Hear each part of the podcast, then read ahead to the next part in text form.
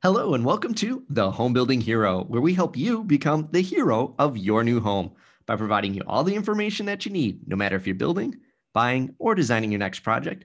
We got you covered here at The Home Building Hero. We are brought to you today by Pella Windows and Doors of Wisconsin Studios. And I'm here with very special guest, Ali Wolf, Chief Economist from Zonda. Ali was the Director of Economic Research for Meyers Research, and she's a national presenter and economic thought leader and we're very fortunate to have her here. Welcome to the Home Building Hero, Ali. How you doing? Hi, David. Good. Thanks for having me. Uh, I am. Uh, I'm very excited for you to be here, Ali, and uh, I'm so glad you could join us. Um, why don't you tell our listeners a little bit about who you are and your background? Sure. So, as mentioned, I'm Ali Wolf with Zonda.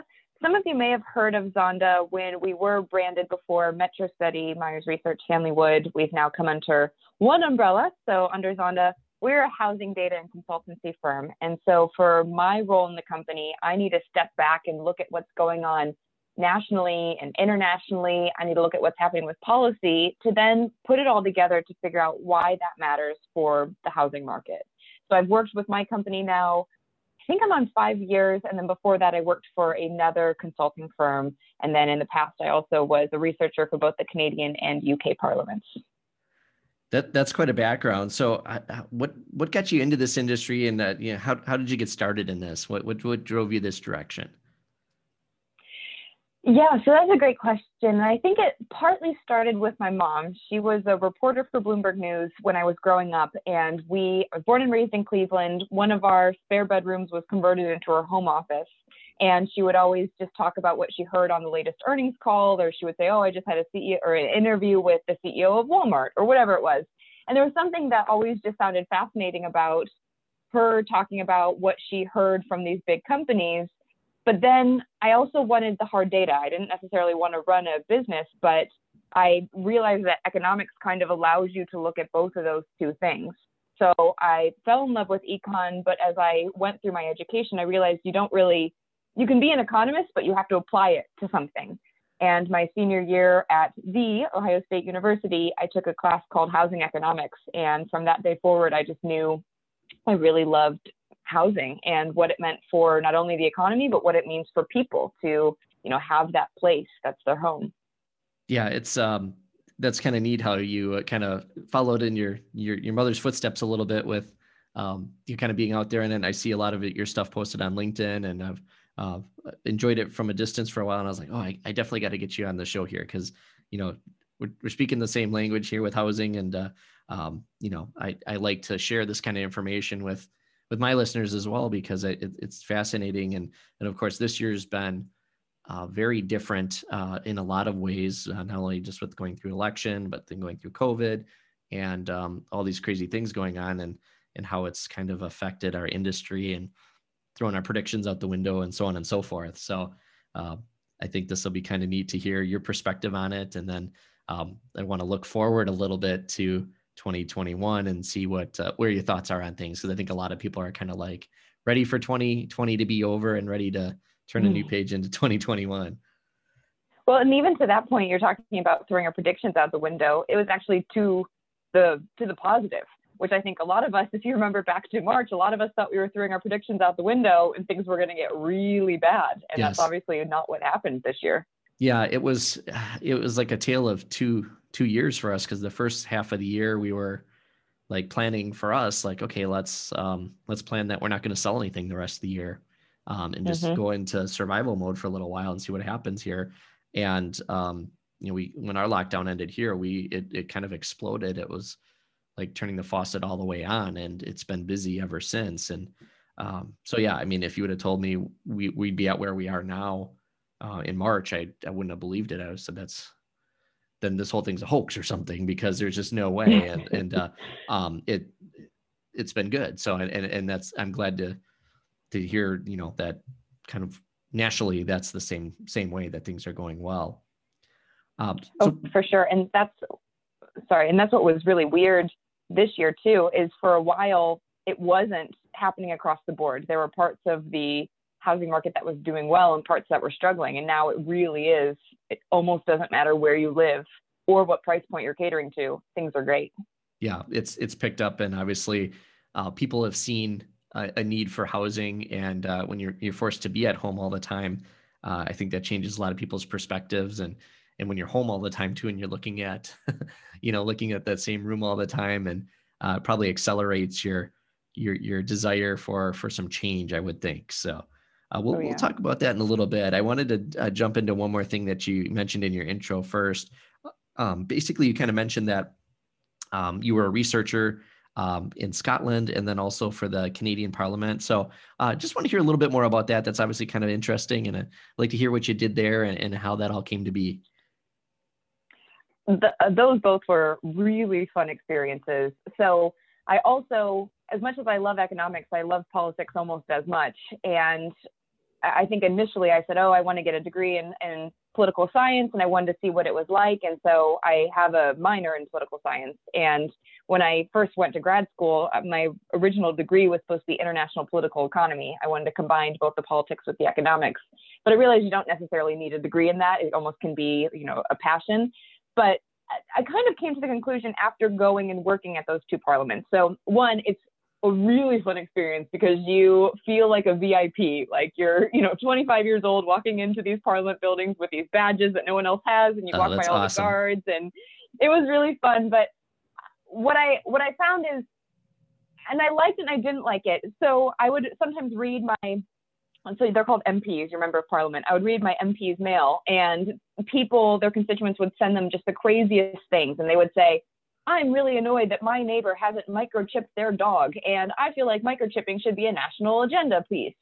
And I liked that because then I had to research microchipping dogs and I had to write back to constituents like, Dear Paul, here's our take on microchipping. And I liked that, but then it was also like you almost got so many random requests. The research part was fun, but kind of the the maddening amount of, of requests was also, I think, a bit too much for me to handle at that point.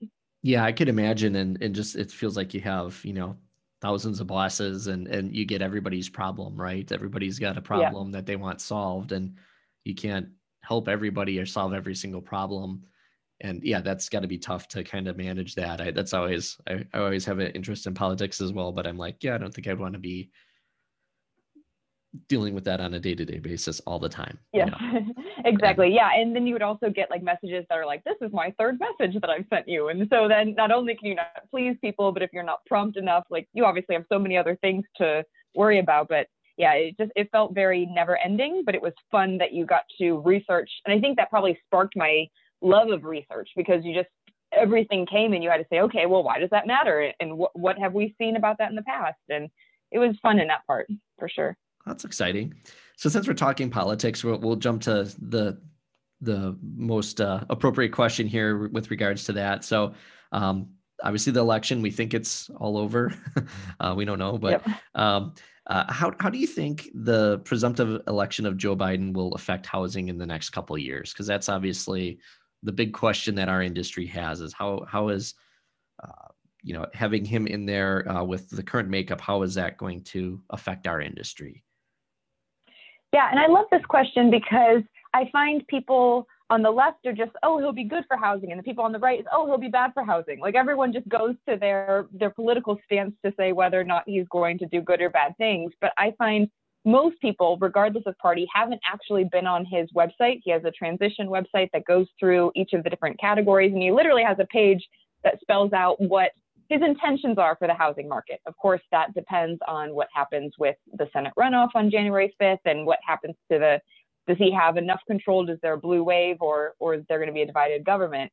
But I, I think the biggest thing that stood out to me, because as you go through his website, it's a lot about um, trying to stop redlining and to ensure that you know mortgages can get across the board no matter your ethnicity. So there's a lot of just like get rid of discrimination. But the biggest thing is this idea that they want to throw out a first time buyer tax credit of $15,000. And this is more money than what we saw coming out of the great financial crisis when we had, I think it was two or three different first time buyer tax credits. Uh, that's one thing that they really want to push through. And I also take comfort in if you look at the economy, housing is the strongest sector, no matter what. It doesn't matter what sector you're looking at. We are the strongest sector. And I believe that our elected officials are going to pay attention to that and say, okay, if we want this momentum to continue, we need to do what we can to support that strong sector. So I think there's a little bit of a, a positive kind of thought process on it, plus the actual $15,000 if it gets pushed through. More or less, though, I think it'll be more status quo than anything else. It's just kind of what we've been dealing with will probably continue. There's not going to be any kind of policy that's going to break our strength or anything like that. Sure. I, that makes sense. And I, I wasn't aware of the first time buyer credit. So thanks for bringing that up. I know uh, when they had that originally, when it was the $10,000 one, uh, when President Obama was in that, you know, was a driver for some people. And obviously, first time home buyers, I think, are really struggling and really challenged right now just because of the affordability issue with with homes. And we're, we're going to kind of touch on that a little bit too. But uh, I think that's the challenge that that is out there. That there's just not enough affordable housing stock and and an incentive is great. I think obviously there's other issues with regulation that are are causing some of that, but uh, um, that's good to hear. And then I'm going to ask you about this really quickly too. Is is I've heard obviously interest rates are expected to stay low for probably a year and a half, two years. Is is that something that you agree with? This one I struggle with a lot. So where you're coming from um, is from the Federal Reserve, who has come out and they've said this is our commitment. We're going to keep interest rates low, and most forecasters, I would say, including ourselves, do expect that rates will stay low for the foreseeable future. The only thing we have to, and that probably is within the, the year window that you're talking about, maybe a little bit longer, the only thing we have to take into consideration with the interest rates is that they're low right now because the economy is still struggling and we have a push to keep interest rates low, to have people spend money, to have that then stimulate the economy.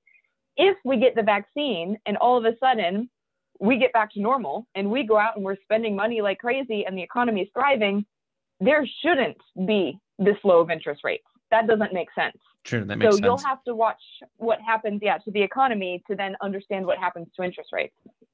Yeah, and I, I had obviously heard as well that you know now that we have the vaccine, that was uh, kind of one of the the caveats. If if the vaccine came out and it was working, that that mm-hmm. that could uh, precipitate seeing a, a, a, bump in rates. But uh, I think they still you know know that we have a lot of uh, jobs to fill in those other sectors and a lot of a lot of people that are still out of work um, just because of the industries that they're in, especially the entertainment industry and the you know the um, the food industry and things like that, where they just haven't been able to get back to any semblance of normality yet. So uh, yeah, be kind of interesting to follow how that that goes together and and obviously the employment part of it as well. I think that's kind of interesting just to see how many people shift into different fields and how many people get back into the original field that they were unemployed from and i think that'll be kind of an interesting thing to follow i don't know if you have any other insight on that well in two things. One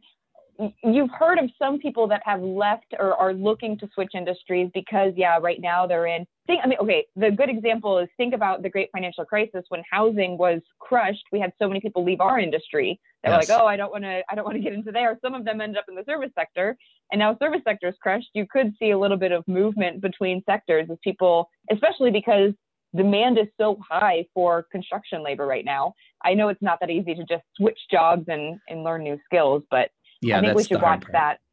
Yeah, exactly. But uh, what you were mentioning too about the vaccine and that there's still, you know, there's still some issues along the way, still a lot of people that don't have jobs. I will say the winter makes me particularly nervous. I, I'm sure this is no surprise to anyone, but with the hospitalizations going up and seeing some of the, not only the reversals of the reopenings, but people saying, I'm not going to go out because it doesn't feel safe to do so. And us choosing or being told not to go out that's not good for the economy and growth too. So things could get a little bit bumpy between now and when the vaccine actually gets implemented, which could then be better news for interest rates, um, but not as good news for the economy. Yeah, no, that makes sense. Thank you for for clarifying that. And uh, yeah, I mean, I agree with you on our industry. I mean, we coming out of the last recession, we lost about half our workforce, and most of them didn't come back. And so we're still struggling. I think that's why there's some capacity issues with construction. And um, you know, builders might have the demand to build more homes, but they don't have the manpower necessarily to complete them. And you can't necessarily take somebody, you know, that's worked in the service sector and throw them on a job site right away. And, and the problem is a lot of builders and a lot of contractors are so busy they don't have the time to just completely grind to a complete halt and take somebody and mentor them from day one all the way up. So that's going to be a challenge and it's a hard industry to get into because there's not necessarily a really clear defined pathway for a lot of people in the trades. So that's something we struggle with, but uh, yeah. Um, you had mentioned too uh, earlier. I saw you post something about uh, builders, uh, you know, having a lot of pre-sales, uh, but they're not really seeing those move into construction yet. Do you have any data on that, or any thoughts on why that is, and um, kind of what's going on there? Yeah, it's been an interesting year in that. So just to rewind, so March and April housing market gets crushed six to eight weeks, depending on where you are. Things are awful. David, you were talking about like, do we close up shop or not close up, but do we do we go in preservation mode and, and how are we going to look at those sales? We come out of that and and right away people are saying, I want to move into a home today. And they look around and there's no existing homes on the market and some builders have spec inventory. And if you remember, spec inventory is what got us in a lot of trouble last cycle. Oh, is yes. that builders had so many homes that were then having to, to get discounted just to move them. So this time around, completely different story. And I'll be honest, we were literally watching spec inventory we were saying, let's watch to make sure this doesn't go up. You know, this is what we saw last cycle. Not a concern because all of those homes that builders had sold because people wanted to move today, take advantage of the low interest rates, take advantage of more space, a brand new home, no one else has lived in it, COVID free, all that good stuff. Oh, that makes sense. So yeah, then, I didn't really think about it that way. You know, I suppose, uh, yeah. um, I mean, obviously people were confined to their homes, so that's going to kind of move that decision. But yeah, I didn't think of it that way with, you know, it's brand new and it's not like someone else lived in there and got their germs all over mm-hmm. it. So that makes a lot of sense. Yeah. So then it becomes interesting because builders then sell through most of their spec inventory. You know, there's still some homes sitting there, but a lot of them then sold. And now builders are selling, they're they're getting contract sales, but they had probably planned for 10% growth this year or 5% growth this year. They didn't plan for 30, 40, 50% growth. So now they're taking in all these contracts, they're looking at their lot positions. They have to say, okay, we sold these ones, we need to build these but we also don't want to make people upset. We have to, you know, be careful with our customer service. David, you talked about the, the labor shortages continuing to be a problem. Okay, do we have the capacity to do this? And there were supply chain issues. So now builders have a lot of contracts and they have to work through that backlog through the rest of this year into the early parts of next year. That makes a lot of sense. And I think we're seeing the exact same thing. We're going through the exact same thing right now. We have we had a, a, a good amount of spec homes and we are like okay with this going on we're not going to start anything more we're going to kind of keep our powder dry so to speak and it was quiet for a little bit then all of a sudden like as soon as our lockdown lifted it was like the lid blew off the thing and we had sold like four condos within a week and we're like holy cow um, and then you know i looked around and i'm like i have like three houses in finished inventory right now and mm-hmm. it takes so long to start them too so it's like okay, now I got to get more in the pipeline here. And then I have other customers that are under contract now to want me to build them a home. And so I've got, you know, five, six of those. And I'm like, I can't even start a model right now or a spec because I've got to take care of the people I already have under contract. So yeah, there's like the first part of next year is just going to be crazy for us because we're going to be, we're jammed already. And, uh, you know, you don't want to turn away business, but you also, the way we do things, we're not a high volume outfit. So uh, we're kind of a semi-custom, so we're going to do a certain amount, and that's about it. So we could get to the point where next year, if this continues, where we're like, okay, you know, either there's a waiting list, or or you know, you might need to find somewhere else um, if you want this right away, because we're just not going to be able to deliver uh, that quickly. And we don't want to compromise what we're doing.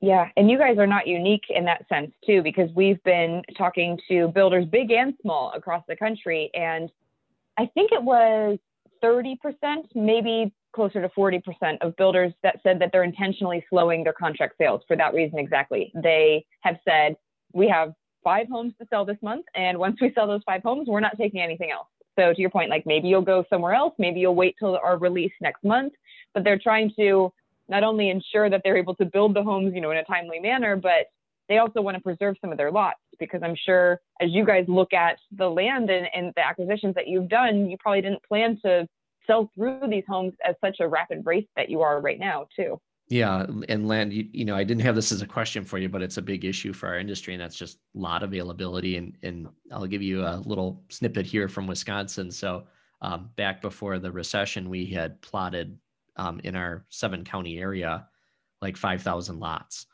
in a year, and uh, I looked back in the last couple years, um, we were plotting about eight hundred, and and we're permitting like 4,000 homes a year. So you look at that and go, that's not going to sustain itself very long mm-hmm. when you're permitting, you know, so many more homes than the lots that you're creating. And it's taking so long to create these lots. So that's definitely, um, that's the biggest problem we're seeing for a lot of our buyers is they want to buy a new home, but they're, they can't find an appropriate site. And they're going to these B and C sites and you're like, this is, this is a mess. I, I would stay away from this one. And they're having trouble even finding a place to go. Well, and that's a, a great point too, because in these surveys that we've been doing with builders, the number one answer that we get, which is their biggest issue, is running out of lots and land. And then the next biggest answer is land costs. And so we, uh, we went through a merger. Like I said, Zonda used to be Metrostudy and Meyers Research. We, through the Metrostudy side, had access to a whole bunch of land data. And one of the data pieces, it was vacant developed lots. So lots that you could start and turn into a home right away. We were looking at the data and we decided to create a lot index. And we looked at the lot index by market and we said, okay, this is what equilibrium should be. So the market would be healthy at this. And, you know, it probably won't get at equilibrium. So if it's a little bit lower, this is where it is. Um, and you know along the line we basically have i think every single market except one that according to the transactions that are happening today the starts and the vacant developed lots they're all significantly undersupplied like this is not a a one market problem this, this is regional, not just an la yeah, this... or new york problem yeah this is and this is minneapolis as much as it is you know orlando and new york city yeah and uh, I, I, can see that and um, you know i think one of the we'll kind of move on to this other topic in a sec, but one of my pet peeves is the amount of regulation and the amount of time it takes to get a project mm-hmm. through. And so I'm I'm in a family business. My father started it many years ago, and I used to remember he would you know have something drawn up, and you go to the municipality, get it approved, and um, you know you're, you're building it in that same season, and that doesn't happen anymore. Now you're like two two and a half years, at least where I am to get something from a concept designed and through all the different uh, entities and counties and you know DNRs and federal agencies and different things and getting it to the point where you can actually you know put a shovel to the ground and start building the site so do you think that's obviously playing into uh, this issue uh, is the amount of regulation and the time it takes to to get something shovel ready oh no doubt yeah when you look at I mean, you must be facing every single one of these, but it's that zoning and, and the fees too, which obviously are, are a, a, big struggle depending on where you live, all that kind of regulation, the input costs, the land, the lots, the labor. There are just so many factors really working against builders at a time that there's nothing really the US economy needs more than more home building. Yep. So it's a yeah. really uh, we got to get that situation. message yeah we got to get that message yeah. up the chain to our elected officials because I, and that's one of the, my my passions is i'm i'm big on housing affordability i'm big on reducing regulation we build very safe homes they're they're safer and better than they ever have been and um you know one of the issues is with time like a lot of times municipalities are like well this will just cost you a month and it's like well yeah but when you're yeah. holding this vacant land that's not producing any assets for the builder mm-hmm. that a month is is a month more of interest payments and a month is you know, potentially, you know, if I have to send it back to my engineer, now I have more engineering costs and I have, yeah. you know, um, another submittal fee and, and, and it just goes on and on. And I don't think elected officials, unfortunately, realize those, those soft costs that, that come with those delays. And it's, it's frustrating for sure. Well, and it's funny because then they come back to you and they say, David, why aren't these prices within a reasonable range? Why are these expensive homes? And it's like, well, you have to step back and look at how many of those not only are those additional costs that you're talking about, but just costs of general regulation um, across the board. So it is yep. a. And you touched on the impact fees, and that's another one too. And um, you know, a lot of times we've done studies here locally, and you know, we'll we'll show that you know a new home pays for, for itself for over 15 years, and municipalities will say the opposite. They'll say, well, you know, um, you're you're adding more stress under our system, so that's why we're putting in these impact fees and you know, here in Wisconsin, a thousand dollars added to the cost takes out like 3,800 buyers right off the market. Mm. And so, yeah. you know, we try and bring that data to them. And that's why it's so important that you do what you do and you create this, this data and these talking points for us because, you know, we're on the front lines every day and we're, we're struggling yeah. sometimes with um, getting people to realize what's going on here. And a lot of people think, oh, the builders are only building these giant homes because that's what they can make money on. It's like, no, we'll build what people want. But the problem mm-hmm. is a lot of times we're already funneled into a certain thing before we even start. We buy a piece of land that's next to a nice subdivision. They're not going to let you put in homes that are half the size. Um, and the neighbors will come yeah. out with their pitchforks, right? So we have to we have to try and build something similar, and then that uh, automatically kind of puts your price point up before you even started. Yeah. So um, let's just talk briefly about how, housing affordability and um, what do you think are some other issues that might be causing these affordability issues? Obviously, we know there's some lumber issues out there and things like that. What, what do you see as the biggest culprit right now? Yeah, well, I think the biggest thing beyond everything we talked about is just that supply and demand mismatch. The fact that both on the building side and on the existing home side, there's not enough inventory to match the idea that we're now kind of hitting that peak age of millennials where they're ready to buy homes. Maybe their parents have some money in the stock market or have some equity that they're willing to help them. That's going to create a certain group of millennials that can buy homes. But then if you don't have the bank of mom and dad and you're just trying to save money, it's really hard for you to go out and compete against investors and against other people that have a bigger down payment. And then all of these different groups that are trying to buy are then just pushing up the price, which is technically being pushed up by demand being there, but it's really kind of creating this group of haves and have nots of who can actually come up with the right amount of money and come up with those closing costs and the down payment to be able to make the mortgage payment. Yeah, that, that, that's a good point. And um, I think we're seeing too, like a lot of the, the baby boomers are probably like, I'm not going to sell my house right now because I can't find anything mm-hmm. else that's suitable that I want to live in. And so normally you would have them maybe moving out of those homes and those younger, you know, millennial buyers buying those, but I don't think they're hitting the market at a, a fast enough rate to uh, take those, you know, take that inventory and put it on the market. Well, not at all. And I, I think the only interesting thing I would say about this year in particular with affordability is we went back and we looked at all these different top markets across the country and we looked at, okay, what is the median price over, you know, say the past 10 years and what was the interest rate. And then we back calculated the monthly payment of the different mortgages. And in a lot of markets today, even though top line, so like the price you pay on buying a $400,000 house looks way more expensive than where it was five years ago, in some markets, we're seeing that the monthly payment, obviously because of interest rates, is now within reason. It's actually lower than where it was in some markets in 2015 and 2016. So we have to watch that, but that goes back to our discussion earlier. Is that's great right now, but interest rates should not be below 3% five years from now. And then that creates even more concerns about, okay, what should we be looking at in the future? Because if we're already facing some affordability problems right now, it's going to only get worse going down the line. Yeah, we, yeah, we're we would not be building what we are or seeing as many homes sold if the interest rates weren't bottomed out right now. There's there's no doubt about yeah. it, and that's uh yeah, it's kind of artificially boosting our industry, but you just hope it doesn't uh, take away from the future prospects of of, our industry mm-hmm. for sure. Um, so we we kind of touched on this briefly, and I want to just gather a little bit more of your thoughts on this. But uh, um, obviously, COVID had a big effect on real estate, and um, I guess just from your perspective as an economist, like how how have you seen it affect and, and kind of where do you see things going as as we hopefully get to the tail end of this? Yeah so i would say two big things i want to mention on this. The first is when you so marketplace the you know the podcast that talks about um, economics they had done a a big survey of people and they said why have you moved or why are you going to move? And the number one reason is that flexibility that comes with work from home and so we know work from home has been a big driver for our space, but we're basically eight months into this pandemic and work from home. Uh, really important. People want more space, or maybe they're more willing to drive further away than they would have. If we can trust some of the estimates on the vaccine, let's say eight months from now, things start to look a little bit more normal. That puts us halfway through those work from home days. so that still puts us another eight months that there's this heightened demand because all of a sudden our lifestyle has completely changed.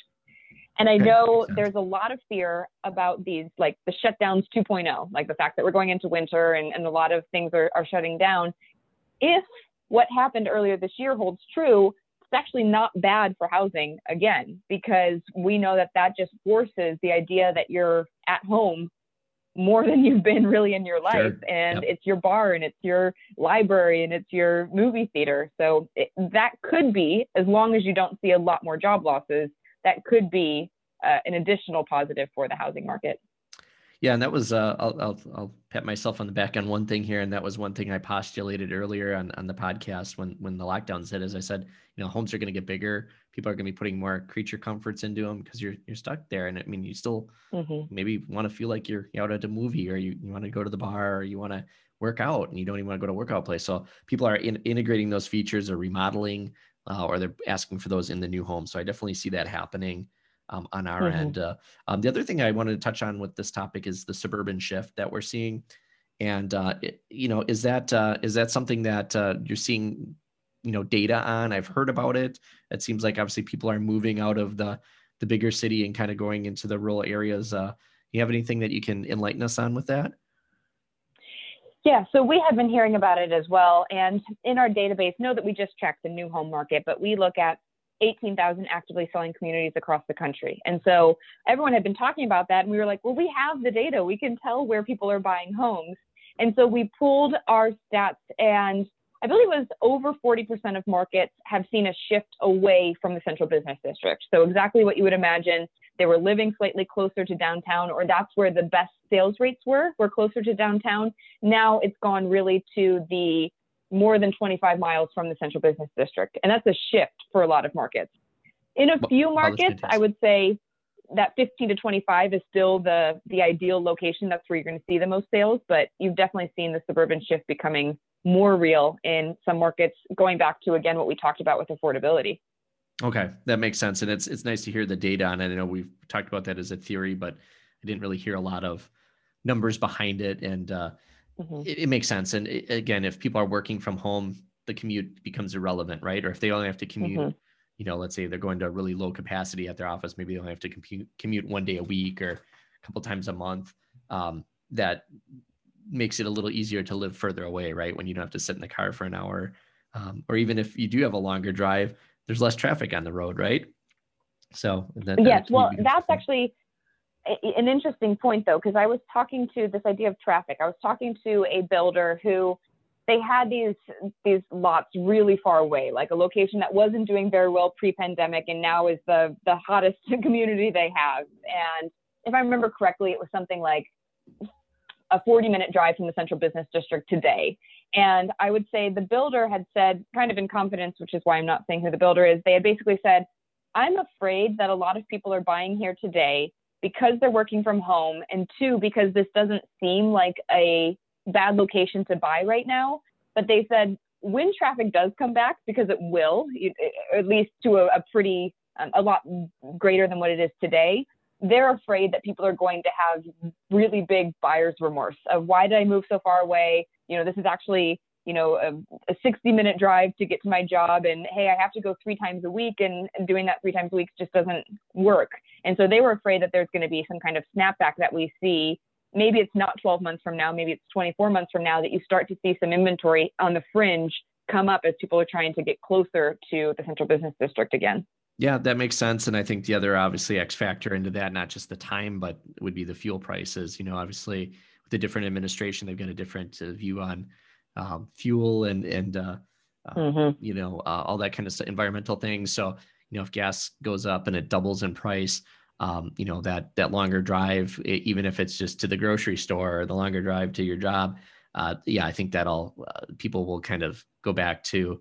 Uh, you know those centralized city areas again. So it'll be kind of interesting to watch. It's amazing how a couple little data points like that can um, you know you can kind of gather that and you can just see these these trends emerge and that's that's what's so fascinating about applying economics and stuff to to our industry you can see these things and mm-hmm. and and postulate on them and then see them happen so that's that's mm-hmm. that's why we have you on here so um what uh, kind of as we're getting to the end here, what, what other trends are you seeing in the housing industry that uh, that that you think are notable that that people might uh, uh, get get some good information on? I think one of the most important things to me is as we step back and we think about 2019 when we were sitting here and we were saying, okay, what's 2020 going to look like? And oh, this is going to be the year of the millennial because, like I said, we're hitting that peak age, and there's a lot of reasons why first time buyers and those under, let's say, 40 would be wanting to buy a home today. I think what we've seen from the pandemic, though, is while millennials are certainly active, we have, I think, Gen Xers the most active we've seen them since, you know, 2005, 2006. So we have a whole bunch of Gen Xers that are sitting on equity. Their lifestyle has changed. They're working from home. Maybe their kids are schooling from home. They've really had to think about what are their priorities. And so we're seeing a lot of activity from the Gen Xers and from the boomers. And so the reason I bring this up is usually you see, or mostly you talk about the barbell of the demographics. You're like, oh, what are the boomers doing? What are the millennials doing? It's really fun for me to see really every part of the of the demographic um, graph coming to life and coming out looking to buy homes today, which again is a good and a bad because we talked about some of the problems having so much growth is causing on the builder front. Yep. No, that makes sense. And, uh, you know, I think everybody's been affected by this. So I think a lot of people just have, based on their situations changing, um, you know, whenever you have a, a life changing event, whether it's employment or whatever, that's, that's going to potentially change your need for housing. And so that's why it's probably affecting all, all demographics. Yeah, um, I agree with that. Okay. And then I also want to add if you look at the savings rates, you look at normal in normal years a six to eight percent personal savings rate of how much of our income do we then um, keep or do we spend it's gone up to record levels so people because again you're you're not able to go out and spend money the same way you wanted to you're not going to bars you're not going on planes you're not going to weddings all of that has actually been really good for the housing market because again one of the biggest issues is coming up with some of that down payment money now we've been forced to save and i think that's allowed um, some of the people along the different demographic graphs to be able to come out as well. That's a fantastic point, and I'm glad you brought that up. That wasn't even something I was thinking of. So thank you for for bringing that up. Uh, so just shifting gears real quick uh, to 2021. Uh, quick thoughts on on 2021. What kind of year are we expecting for housing? And, and let me say, we think that there's still a risk of a double dip recession. So I, that's not our base case. So when I say our forecast, we're not accounting for that, but just do know that there are some economic risks that are still out there, and I'll feel good if we get the stimulus. I'll change my mind, but right now I still feel like there's a little bit of risk on the economic front. Assuming things continue, you know, we're we're in a recovery right now. We're not growing as fast as we were, but hey, we're growing and we're bringing people back, and we have a lot of good factors um, suggesting that growth could continue we believe that sales will be about flat. I think our forecast is 1.5% above where we'll finish 2020. And that's mostly because of those supply constraints that we talked about. It's not that people have decided they don't want to buy homes, it's just that it's really hard to get enough lots to the market to be able to, especially at the right price point, to be able to grow from and on top of the crazy growth that we've had this year. Uh, for starts, though, we're calling for about a 13% increase, but part of that goes back to our discussion of homes that are sold but not yet built. So we think some of that backlog of this year is going to pull those starts higher, which is why we have that gap between our starts and our sales forecasts. Okay, yeah, that makes perfect sense because it takes a couple months from a contract typically to a, a permit, and you guys are, I'm sure, tracking permits. So that leg mm-hmm. you'll easily push into next year and may inflate those numbers a little bit. I think that makes total sense. So, is there anything, Ali, that uh, I didn't ask that you want to cover? Gosh, I don't think so. I think we covered a lot. I will say, I don't want to end on a on a cautionary note, but I will say I think you mentioned a little bit earlier about accelerating timelines, and I would say the one thing that a lot of our builder clients are are just watching out for is how much of our demand is pulled forward, which again is a reason that we have sales flat. But again, they're flat at the highest level since 2006. So that should actually be put in context as we're calling for a very solid um, 2021 for home sales. But let's just watch for what happens in the later years, talking more of 2023, 2024, of how much of our demand did we really enjoy in 2020 that could have theoretically been spread out over these years instead of having one really, really awesome year.